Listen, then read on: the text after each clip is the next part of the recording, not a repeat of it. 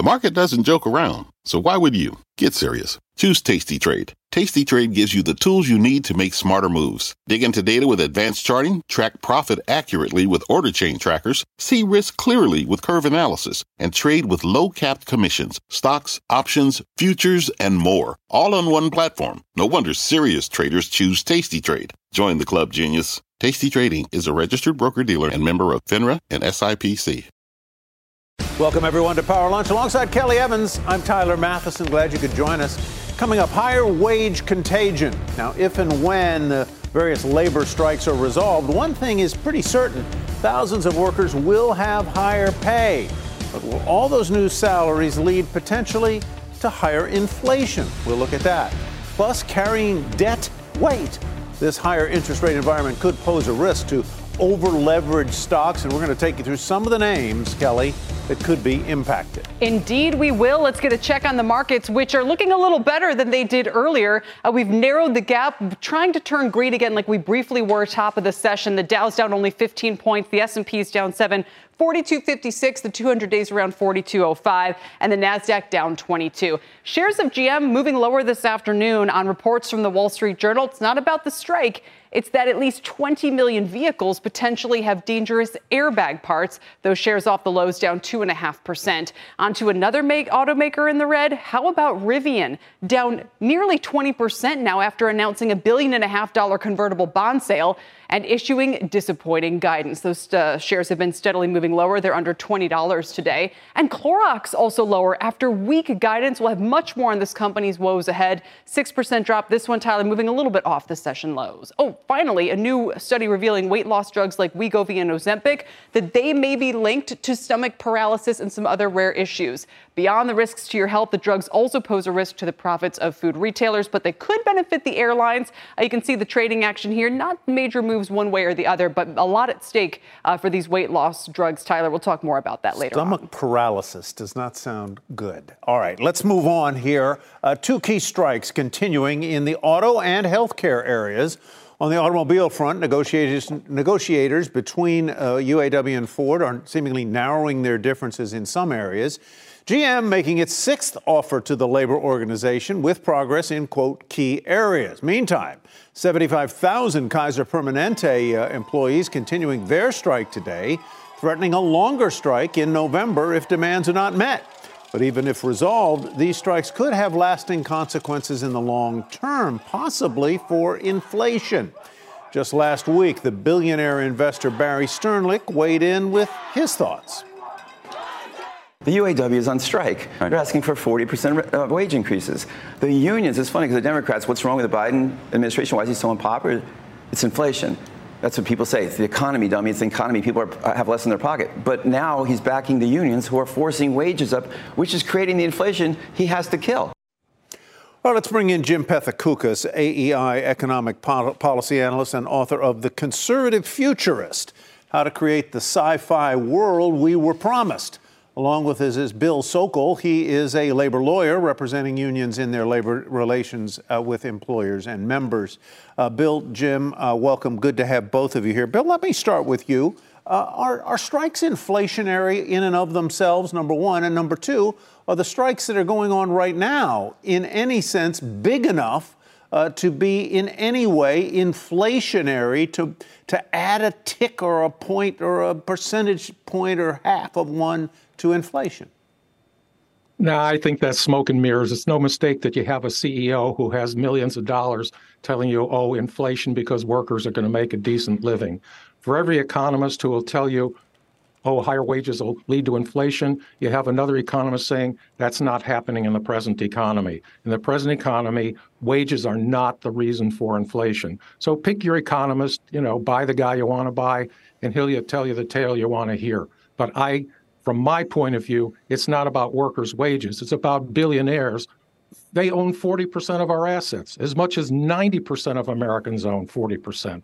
So they're the folks who are causing inflation from my point of view. Jim Pethokoukis, why don't you respond there and specifically uh, to the idea that it is not rising wages that is behind the current bout of inflation, which albeit is declining, but uh, things such as supply chain issues and other issues?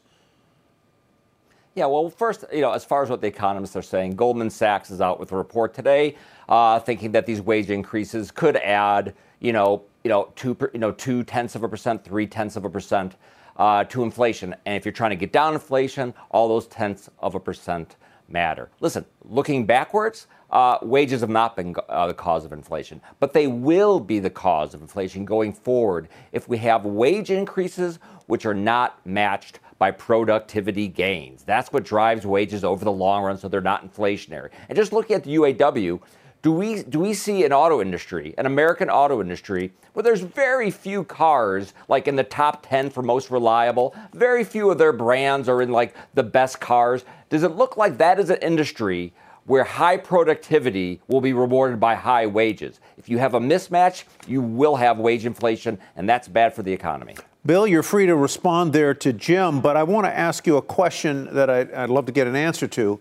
Um, is the current strike at the UAW mostly about pay, or is it more about job guarantees in the face of electronic vehicle, electric vehicles uh, that will require many fewer parts uh, and therefore many fewer jobs? Is it really about job security as opposed to wage increases? I, I would say it's about both, but I I agree with those who say, look, they can always make an economic deal. UPS showed folks how to do that. good management, good union, they'll find a way to come together on the numbers. The truth is, what, from what we know, they're getting pretty close on the numbers. But there is a major issue about what to do about the advent of electric vehicles. There's no question that the workers who have built, you know, the internal combustion engine, they don't want to be thrown on the slag heap of history. You know, Oh, thanks for your services, go home and be unemployed, be part of the Rust Basin. So there has to be something done for them. And then when you talk about new battery plants, new electric vehicle plants, I agree. Those workers, part of what's happening here is they want to be part of that new kind of car that's being built. And that will happen. It's just a matter of how long the automakers are going to run this strike against us because the union will agree on things tomorrow, right? Unionists don't want to be out on strike. Management has to decide now that the cost is north of $4 billion for this strike that it makes more sense to include these workers in building electric vehicles as opposed to keeping them out on the streets. Jimmy, the healthcare that, strike that, is interesting. That, Go okay. ahead. I was just going to say, I don't want it to become too well, myopic say, about the auto industry. Answer, yeah. Yeah, that answer, I think, suggests the political risk for President Biden. It is, is it, the, the push to as ASAP create an all electric vehicle America. That is a Biden initiative, and that is creating tension. It is creating conflict. Whether or not you think it's a good idea for the long run, I would have to think, if I were an auto worker, I'd be thinking, this is a problem that doesn't need to be there, that is being foisted upon us. Uh, maybe, maybe you think that'll be great for your kids and the environment, but right now, I think the risk is palpable to the Biden administration, even if the president shows up on the picket line every now and then. And what specifically is that risk? The risk is that he. Eh, eh, in that so- risk is they blame the president for for the, the, we were talking about the risk to jobs, the uncertainty. It is the administration injecting the uncertainty into into the automakers uh, by pushing electric cars, and in some states, you know, where local governments mandating electric cars by a certain year. Yeah, well, that, that was what I was driving at when I asked uh, Bill that, that question about is this is this mostly about wages or is it about the drive? uh, which is being pushed by states, as you point out, by governments, not just in the United States, but around the world, to transform from the old model, uh, which is internal combustion engines, into this new paradigm, which uh, is electric engines, and that that is a job killer writ large. Comment? If you want an answer to that, I mean, what I'll tell you is no, it's not a job killer. There will be new jobs created by new technology. It's as though you're you're talking when I when I hear Jimmy talk, it sounds like the Teamsters at the beginning of the 20th century. We got to stay with horses and wagons. We don't need those trucks. I don't think that. Nasty, they make I don't think that, noise. but that's the Let's risk. stick with the horse that's and the buggy fear. because it works so much better. Sorry, there's going to be electric vehicles. You can't have one article saying that our summers have become terrible because of fires and heat we got to do something about the internal combustion engine. But hey, let's do it How later. hybrids? That's not what's happening. Biden has already put $12 billion towards the automakers so that they can make this transition successfully. We're either going to make it or we're going to be left behind. The I, most profitable car company in the world is BMW, and they're managing to do it, paying workers good wages, they have a 55 retirement. They work 35 hours a week, and they're making big profits. There's a way. Let me just having national agita. It, it's, it's, a, it's, a, it's, a, great discussion here. I'm going to give one or, or, or, both of you the opportunity to answer this question. I, I have no doubt that that uh, electric vehicles will create new jobs, but on net, will they create more new jobs than will be lost potentially in the transition from IC engines? What do you say, Bill? Fabulous question. No one knows the answer. Anyone Jimmy? who says they know the answer is just dreaming. Okay, I, I, I don't dispute well, that. I, I have no idea what the answer is. Go ahead, Jim. Listen, I think. Listen, I think in the long run, I think innovation is great. But you're making. But I'm talking about a political point right now, where you're asking auto workers to accept two in the bush as you take away the job in the hand, potentially. So that, that's a risk. Listen, long term, great. As Keynes said, in the long term, we're all dead. all right, gentlemen, thanks very much. Bill Sokol, Jim Pethokoukis. We'll have you back. It was a lively conversation. We appreciate it. very good. Politics Thank and inflation you. are one key overhang for the markets, but rising rates also remain another for a lot of investors. The 10 year yield hitting a session high of 4.77 earlier today, off that level right now. The two year still above 5%, the 30 up at 488. Kevin Nicholson is a portfolio manager at Riverfront Investment Group. Kevin, uh, how focused are you on, on uh, what's been happening in rates? I'm very focused on what is happening in rates because I think that rates drive the world right now. And you know, earlier this week we saw the 10-year Treasury uh, crossover 4.8%, and I think that uh, that's an important uh, gauge because ultimately I think that the long end of the curve is going to anchor itself right around 5% uh, as many investors start to try to uh, lock in these higher rates. Um, um, that are uh, we are experiencing um, because when you think about most uh, folks that are uh, thinking about taking off uh, taking out uh, withdrawals every year they're thinking about you know 4% is what you know most financial planners have uh, put in place and right. now you're talking about getting a risk-free rate that's you know closer to 5% no, I, we were kind of joking about this before. Like, can ever, why do you need a 401k if you can just buy a 30 year treasury at, 5%? But the problem is that that doesn't keep up with inflation, right? That, that 5% is, uh,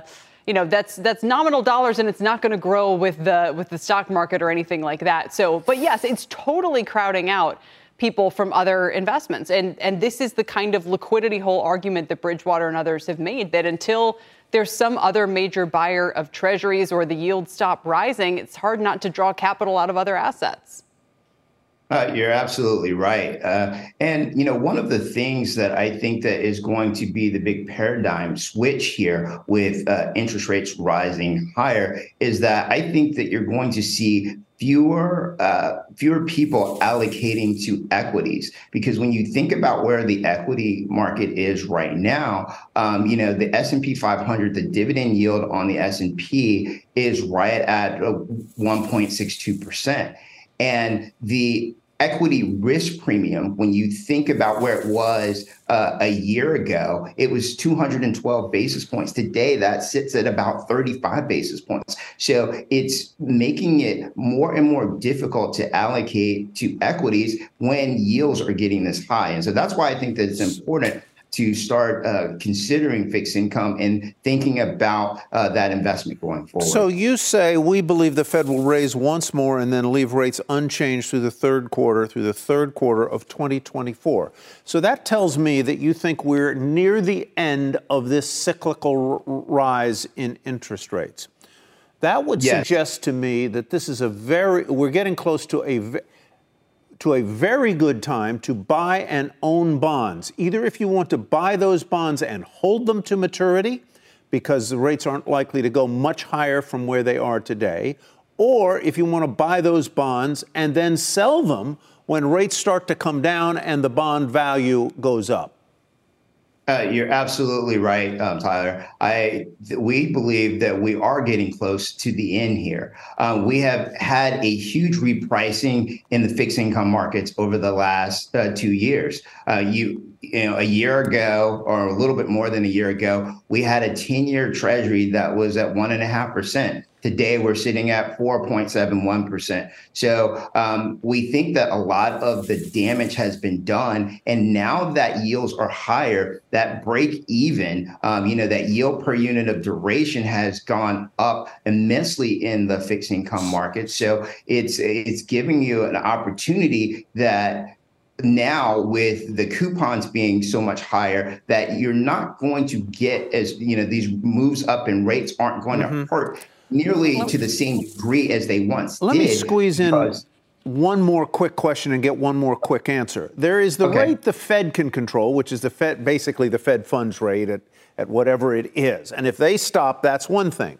But the rest of the market is not controlled. It may be influenced by the Fed, but it is no is not controlled by the Fed. It is controlled by private buyers, which can include the Fed, uh, but but generally not. Do you see if the Fed is done, could the rest of the market nevertheless continue to rise in interest rates because of the fundamentals or the mechanics of that market? In other words, that the issuance is so high and that the buyers are becoming fewer? There's always that possibility. There are, you know, you have but there are certain segments of the market that need to buy longer assets because they need to mm-hmm. match their uh, assets and liabilities off, you know, such as insurance companies and such. So I think that there's going to be a segment of the market that is going to want to buy bonds at the long end of the curve. Mm-hmm obviously there are others that are you know don't want to catch a falling knife and so they're trying to wait but again, I will reiterate, I believe that, you know, right around 5%, that's the sweet spot. And it's because you're now getting to the point of where an earnings yield is um, with stocks. So it's, you know, you're making that call of, you know, where is the value add? And I think that, you know, fixed income now is getting to the point where it is more of the value add than equities right. are. Because I feel that equities yeah. are going to be range bound at least through the end of the year um, because there hasn't been a catalyst. Okay. Kevin, thanks. Kevin at Riverfront Investment Group. Kevin Nicholson. All right, coming up, the uh, next generation consumer. What will the restaurant experience look like in a few years? And what is most important to younger consumers? Bernstein out with a new note on the all digital future. We'll speak to the analyst next. Plus, the holiday season just around the corner. Can you believe it? This year, shoppers are back in plastic as nostalgia is driving attention to Barbie, Pokemon, and Super Mario Brothers toys. Details on what sales could look like when Power Lunch returns. I won't let my moderate to severe plaque psoriasis symptoms define me. Emerge as you. In two clinical studies, Tremfya guselkumab, taken by injection, provided 90% clear skin at 16 weeks in 7 out of 10 adults with moderate to severe plaque psoriasis. In a study, nearly 7 out of 10 patients with 90% clear skin at 16 weeks were still clear at 5 years. At 1 year and thereafter, patients and healthcare providers knew that Tremfya was being used. This may have increased results. Results may vary. Serious allergic reactions may occur. Tremfya may increase your risk of infections and lower your ability to fight them. Before treatment, your doctor should check you for infections and tuberculosis. Tell your doctor if you have an infection or symptoms of infection, including fever, sweats, chills, muscle aches, or cough. Tell your doctor if you had a vaccine or plan to. Emerge as you. Learn more about Tremfya, including important safety information at tremfya.com or call 1 877 578 3527. See our ad in Food and Wine magazine. For patients prescribed Tremfya, cost support may be available. All right, welcome back to Power Lunch. From digital sales to laborless stores, technology is uh, slowly taking over the restaurant business. And while we may not know what the future of food holds exactly, Bernstein says better innovation will be the distinguishing mark between restaurant chains. And they even have a few names they say are ready, already ahead of the curve. For more, let's bring in Danilo Gargiulo, Senior Research Analyst for Restaurants at Bernstein. Danilo, thank you very much for being with us. You say that social media is the new real estate and that companies with a visible digital presence will outpace those who mostly rely on physical stores as a primary form of advertising. I guess what you're saying here is that the companies that, that are out front on Instagram and TikTok and others uh, will have the more effective connection to consumers, the more effective advertising. But I also wonder if this isn't an opportunity for the smart local non chain player to make their name and prominence more notable online, digitally as well. Yeah, that's a that's a great question, Tyler, and thank you for having us. Um, I would say the local players obviously have an advantage into using the digital communities locally um, to really foster the consumer on their street or in their local uh, cities to basically get some uh, presence that they wouldn't have otherwise and some additional advertising they wouldn't probably have otherwise. The real challenge, and that is the reason why we believe that we are leading toward a more chain uh, uh, restaurants in the United States.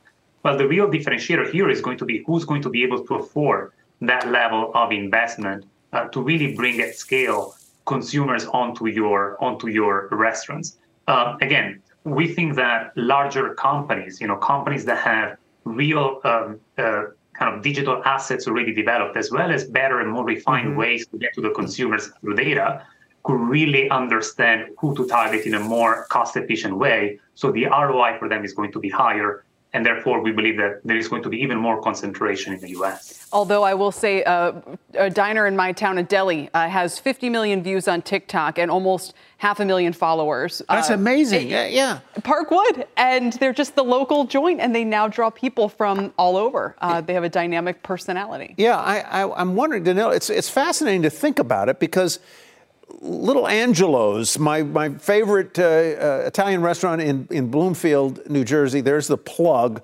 They can't afford to compete uh, advertising wise with Olive Garden or any, anybody else on television. They're not going to buy a spot on an NFL game, but they can get to me on Instagram. Mm-hmm. Yeah, and I think uh, the uh, uh, kind of the key difference is going to be again who is able to do it at a scale the local restaurants might be able to get their local community excited. Mm-hmm. You're looking potentially at kind of uh, uh, edge cases of restaurants who have been particularly popular in their local communities. For those type of examples, absolutely, I think that the social media expansion, mm-hmm. as well as just in general digital advertising, is more of a kind of a more democratized way to get access to your consumers versus just focusing on the real estate. Uh, but we're talking, in our view, onto edge cases on average, if you're thinking about kind of the global uh, tech capabilities that a, a, local restaurant might be having, yeah. but it's a little bit rarer to see those type of examples. So on average, we're expecting to see more sophisticated players to be able to be outpacing the local restaurants. Although your point is very valid, you may yeah. well see you know the very special place that is able to really attract the local consumer mm-hmm. and boost up mm-hmm. more their traffic. You like Yum, you like Chipotle, McDonald's, Wendy's. I think the trillion dollar question, Danilo, overhanging this whole space right now, where the stocks have been a little weak in recent months. Well, maybe there's two of them, but the first is what happens with the weight loss drugs. I mean, are they seriously going to eat away? I forget the number we heard yesterday um, over from Dan Dolev at Mizuho, but he was saying they could lose 30 billion in, in revenues or even, I mean, just these astronomical numbers. And of course, number two, if you know how consumer spending trends look. But how do fast casual restaurants compete with the fact that people losing weight appear to be eating less than they used to? Yeah, and I, and I would basically split your question in, in two parts. I would say the first part, are we going to be seeing lower number of people, like a reduction in traffic because people might be uh, eating up less? Well, that's a potential outcome of the surge of the GLP-1s. At the same time, restaurants remain a place where it's more of an indulgence. It's more of a affordable luxury type of experience. And so it's unclear whether people are going to be necessarily cutting off their kind of weekly uh, um, discretionary spend and their weekly uh, uh self-indulgence uh, uh, situation. if they decide actually to go to a restaurant, there is also a question on where are they going to go and what kind of food are they going to be mm-hmm. purchasing over time. And here is where I think the fast casuals of the world, you know, Chipotle's of the world, with their customizations and maybe even kind of uh, leaning towards leaner meats and, and more customizable salads, could be actually better positioned to uh, uh, get additional traffic from people who might be just improving and, and upgrading their quality of their menus. Yeah. It's, it's very interesting to know. We really didn't even get to the digitization of the connection when I'm in the restaurant or, or pre ordering online and using my phone or a kiosk to do it. That's another fascinating area that, I, that I'm I'm skeptical of, but, but that's for another conversation. Danilo Gargiulo, thank you very much. Appreciate it. Thank you. You know, I, am thinking there. I go to a go to a restaurant, and I may be a, a, a, a choosy kind of person. I don't want the onions on my hamburger, right. and I've got to go down to the third level of menu tier on my phone no, no onions, no special sauce. And by then, I'm ready to throw my phone through the window. Yeah, or if you get to then the payment, or like yeah, your login and the payment, saved. The payment. Eh, I feel your pain. Google Pay. I mean, whatever. I don't know, man. Singaporean authorities seizing 150 properties, 62 luxury cars, thousands of gold bars, and jewelry in a money laundering scandal that quickly grows to over $2 billion. We'll explain how this scandal is shining a light on family offices and China when we return.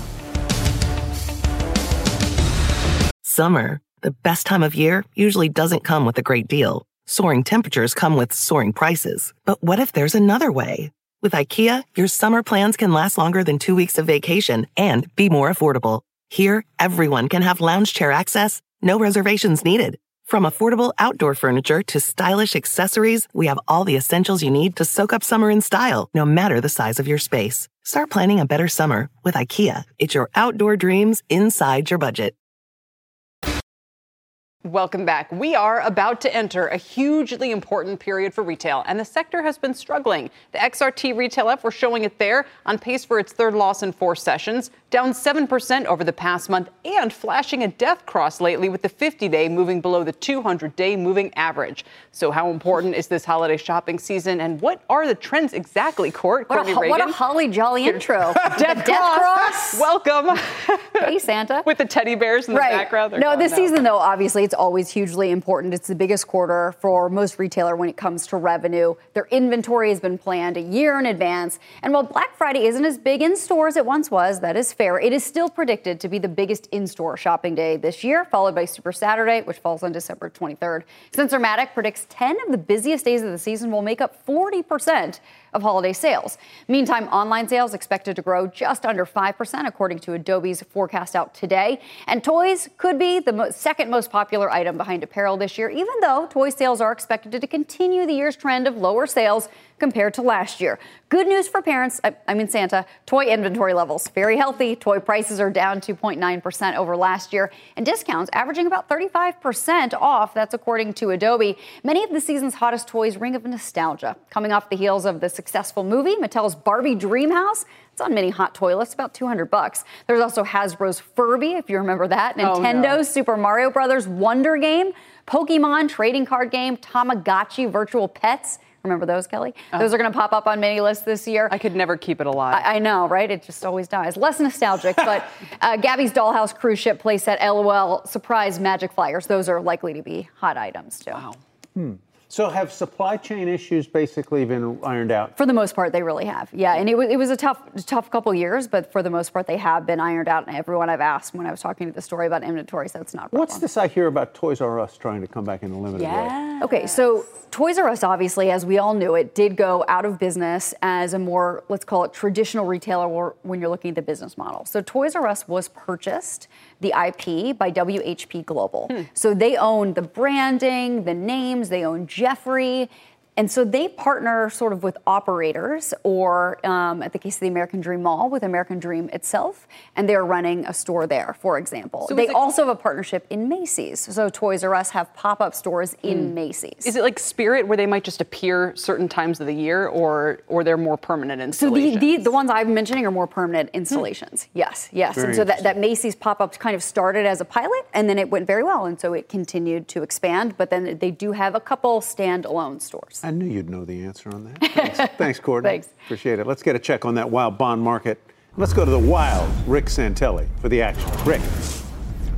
Tyler, not as wild today as it has been. Consolidation in front of the jobs, jobs, jobs report. Look at an intraday of 10s, but maybe more importantly, look at a two day of 10s. We're doing a little bit of work and holding basically yesterday's low yields. It's the same with all the longer maturities and even with most of the curve higher in price, lower in yield. We still see what is called a bull steepening today because short rates have dropped even more aggressively today in front of tomorrow's report than longer dated rates. And if you look at a 10 year on a bigger front, many have been writing about how aggressive rates have moved up since the September Fed meeting. They've been moving up aggressively since May. Early May, we were at 330 in tens. And finally, I continue to point to that big parking lot that was filled with two and a half trillion treasuries in December because it's now at the lowest level in more than two years at 1.26 trillion. And I do believe that that is part of the equation about reluctance to be holding certain treasuries. Kelly, back to you. All right, Rick, thank you very much. Rick Santelli.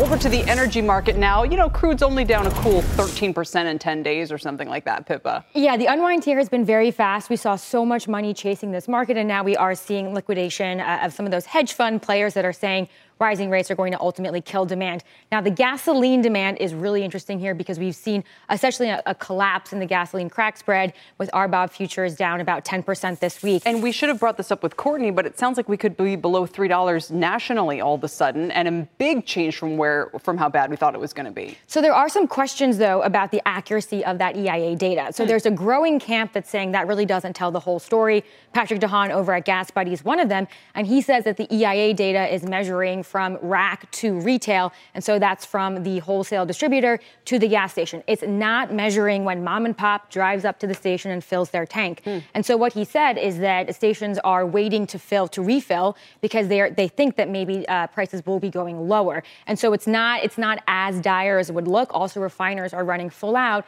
in order to capture the distillate margins. And so gasoline is a byproduct of that. So we do have a little bit more uh, uh of production here than we would normally. All right, Pippa, I have to leave it there. Thanks very much. Pippa Stevens. Let's go to Bertha Coombs for an update. Bertha. Hey, Tyler. Lawyers for former President Donald Trump are asking a judge to dismiss his federal election interference case in D.C. They argue he is immune from prosecution for actions they say were taken in his official role as president.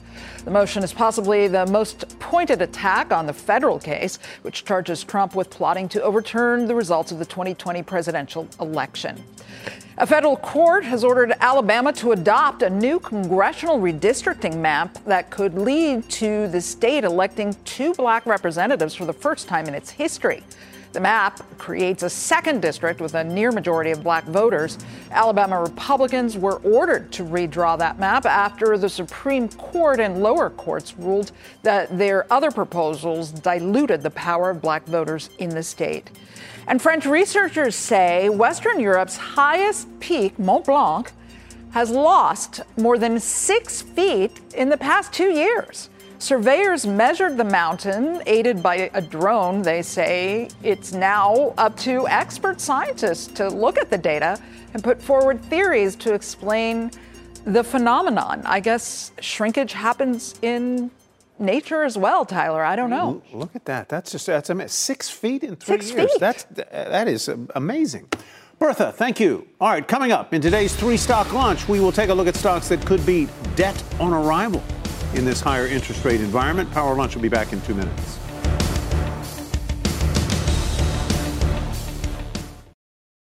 Welcome back. Time for today's three stock lunch. And today we want to focus on companies that carry a lot of debt as we've seen rates surging higher, potentially affecting what they'll have to pay and what their earnings will be. CNBC.com compiling a list of names that have a debt to equity ratio over 150%, negative earnings growth, and are within 5% of their 52 week lows right now. That list includes General Motors, among the automakers also hit with a strike. Here with our trades, Boris Schlossberg is of BK Asset Management. He's also a CNBC contributor. Uh, is GM our first stock, Boris?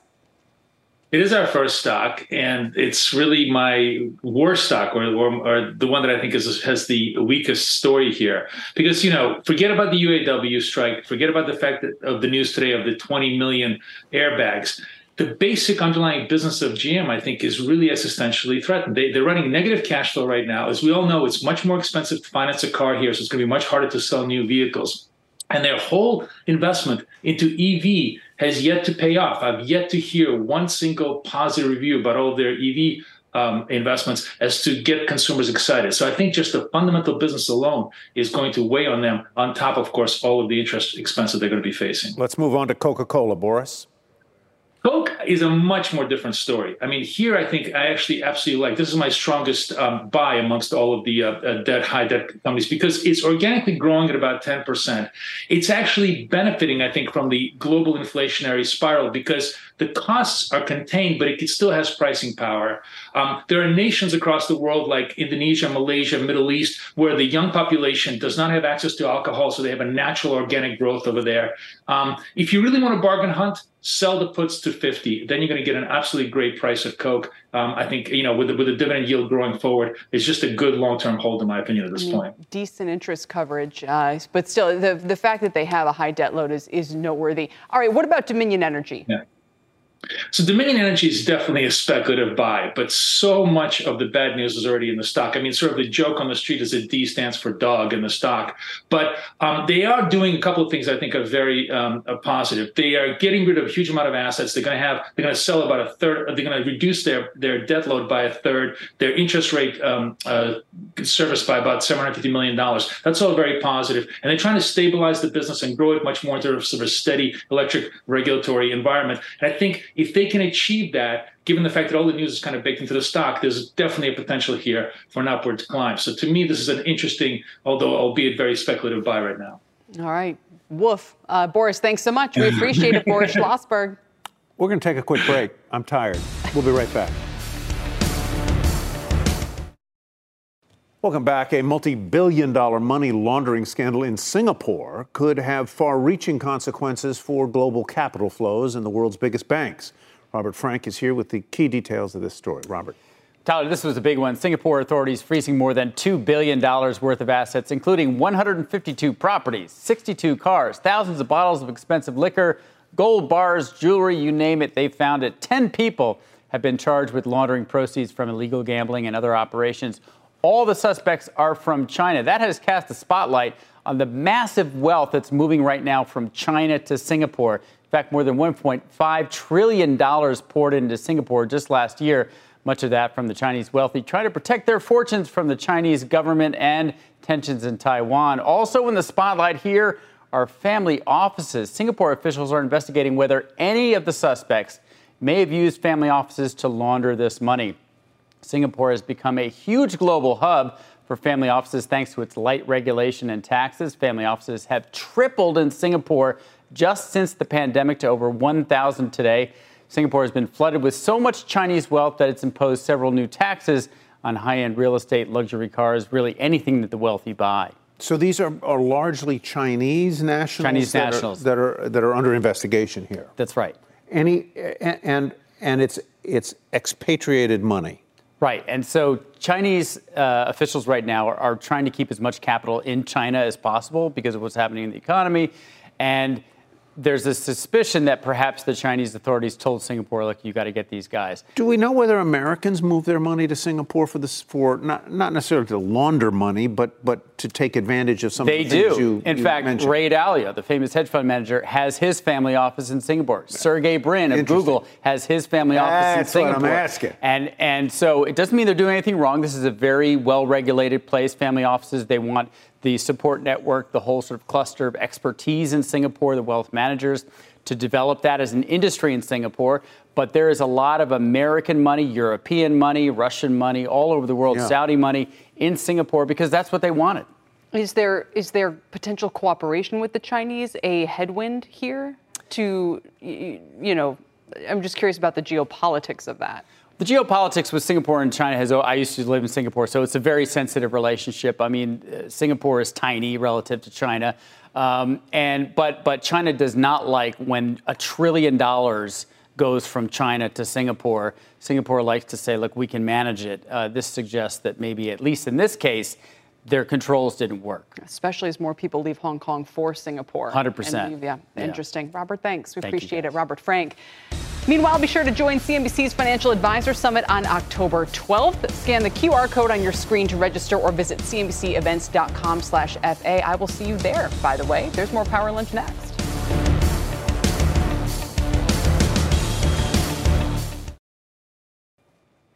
Welcome back, everybody. Take a look at shares of Mirati Therapeutics surging 26% in the last few minutes on a Bloomberg report that Sanofi is exploring an acquisition of the drug maker. The stock had been briefly halted for volatility on the news, uh, off slightly, but again, up 25, almost 27%. All right, coming up, Weight Watchers Jefferies says airlines, airlines could have an ally in weight loss drugs and the companies that make them. Lighter passengers means less fuel used to fly them and more potential profits. We'll discuss that and much more after the break. Welcome back, everybody. A little less than six minutes to go. Lots more stories you need to know about. Let's get right to it, starting with some newly reported comments from Walmart gaining traction, an executive claiming that weight loss aiding drugs like Ozempic and Wegovy are dampening food sales. This matches up with comments obtained by CNBC previously. You don't buy it, I buy it. I, I buy it. I don't. I don't know. I I find there to be. I mean, the Ozempic is expensive, man. So apparently, 40 million Americans. Is it that they're on it or they're eligible? I think I thought I read that figure the other day. It was much higher than I thought. They're Yeah. expensive, but there are some options to increase affordability. and Wegovy and so forth. I, But I also eh, wonder if high income people, and, and I know we're sort of trying to draw the correlation, but that people who can afford the drugs also might have had quite a bit of discretionary income at a place like Walmart to previously Well, have let's spent. let's continue this conversation because uh, weight loss drugs impact could stretch even into it says right here the airline industry. Jefferies out with some fascinating research using United as a model and claiming that each passenger weighed 10 pounds less on average. The weight savings would equal around 1,790 pounds per flight. The airline would save 27.6 million gallons of fuel per year, or around $80 million worth, going by the average price of fuel this year. Bear in mind, some airlines already considering passenger weight into fuel costs, with both New Zealand and South Korea weighing flyers before boarding. I'm, I'm not going on those airlines. I'm just saying. Let's bring in Sheila Kahyaoglu, an analyst uh, in airlines at Jefferies. Sheila, welcome. Good to have you with us. I mean, I, I get the theory here, but but is it? I mean, if you there can't be that many passengers who are on these weight loss drugs losing that much weight, and for everyone who, who is losing weight, there are probably others who are gaining it. Of course. Well, they weigh our baggage, so why not weigh us to uh, to charge extra? We were having a little bit of fun, given we cover aerospace and airlines, and airlines are having a really tough time. Fuel is up thirty percent, labor cost is up forty percent. So they have two things out of their control. So what if you know weight loss drugs actually created a tailwind for them that they weren't imagining? And United Airlines put out a stat out there in 2018 that we extrapolated to get those ratios you saw. So what they did was change the feedstock in the paper they used for their Hemisphere magazine and saved an ounce per magazine or about 10 pounds per flight. We took that same stat and said, what if 175 people lost 10 pounds each? Um, you know, assuming some didn't gain weight, uh, what would that mean for fuel savings? Well, it would save $80 million per year, about 2% of United's fuel costs, and fuel is about 25% of airlines' costs. So um, lots going wrong for airlines, but what if something went right that they weren't even planning on? It's a fascinating thought, and I wonder whether an airline might indeed induce or incentivize people to lose weight and say, okay, if you can prove to me that you just lost 20 pounds, we'll give you a 5% discount on your fare. Yeah, they weigh our luggage all the time. So I'm constantly removing things out of my baggage. So why not put us on the scale too and motivate us? Um, and you know, airline season, uh, earning season upon is upon us. So we'll see what happens with with pricing. Just very quickly, New Zealand and South Korea Airlines are weighing flyers before boarding. Why are they doing that? Are they are they doing that to make sure the plane isn't overweight, or, or are they doing it simply to collect data, or what? Um, they're probably doing it to move around people on the right side of the plane and uh, equal put equal weight across the aircraft. That's probably one of the things they were doing if they saw low, low capacity. I, I, I'm not sure behind their rationale. Um, I think it's we're going to be a whiles away before we start weighing people on U.S. carriers. But again, um, Yeah. airline season, earning season is upon us, and I, we think it's going to be a tough earning season for these guys, given what's happened to their cost Well, ratios. Sheila, thank you, thank you very much. It's a- it's, it's a fascinating, fascinating concept, and, and, and thank you for doing the work on it. Appreciate it. Thanks. Nor do I think they need to go as far as weighing people to benefit. I mean, the Yeah. point being, if the average population's weight lessens somewhat, it Yeah. will help them at a tricky time. The Wall Street Journal is meanwhile reporting. We wanted to get, tell you about this story before we go as well. General Motors has at least 20 million vehicles built with a potentially dangerous airbag part, part of a previous push from safety regulators to recall 52 million airbag inflators made by Tennessee based ARC Automotive, which they claim can explode with too much force during a crash sending metal shrapnel at vehicle occupants. Got to watch the stock for stories like this. Shares are down about 3.5% at session lows, a little bit off that level Boy, now. and you think about it, how, how many recalls have been tied to airbags? Right. Uh, the Takata airbag some years ago, a, story that is still playing out, as- over as, far and as I know. over again. yeah, it's really something. And GM shares, how many times have those been uh, in the crosshairs lately between our discussion about debt and the strikes and Interesting and point, too, about, about. GM and its transition to electric vehicles. When you think of electric vehicles, frankly, I'm telling you, I don't think of GM. No, I think although- of Volkswagen, I think of Volvo, I think of Audi. There think aren't a lot of cheap compact models, and Kia. the Bolt has the potential or had the potential to All right, that. let's give you one more here. Uh, no, oh, give us. Uber. Come on, give us Uber. Where is it? I'm going to find will it. Take your packages to FedEx and UPS That's for the five story. dollars. That's right. There you go. That's the story we were going to give you.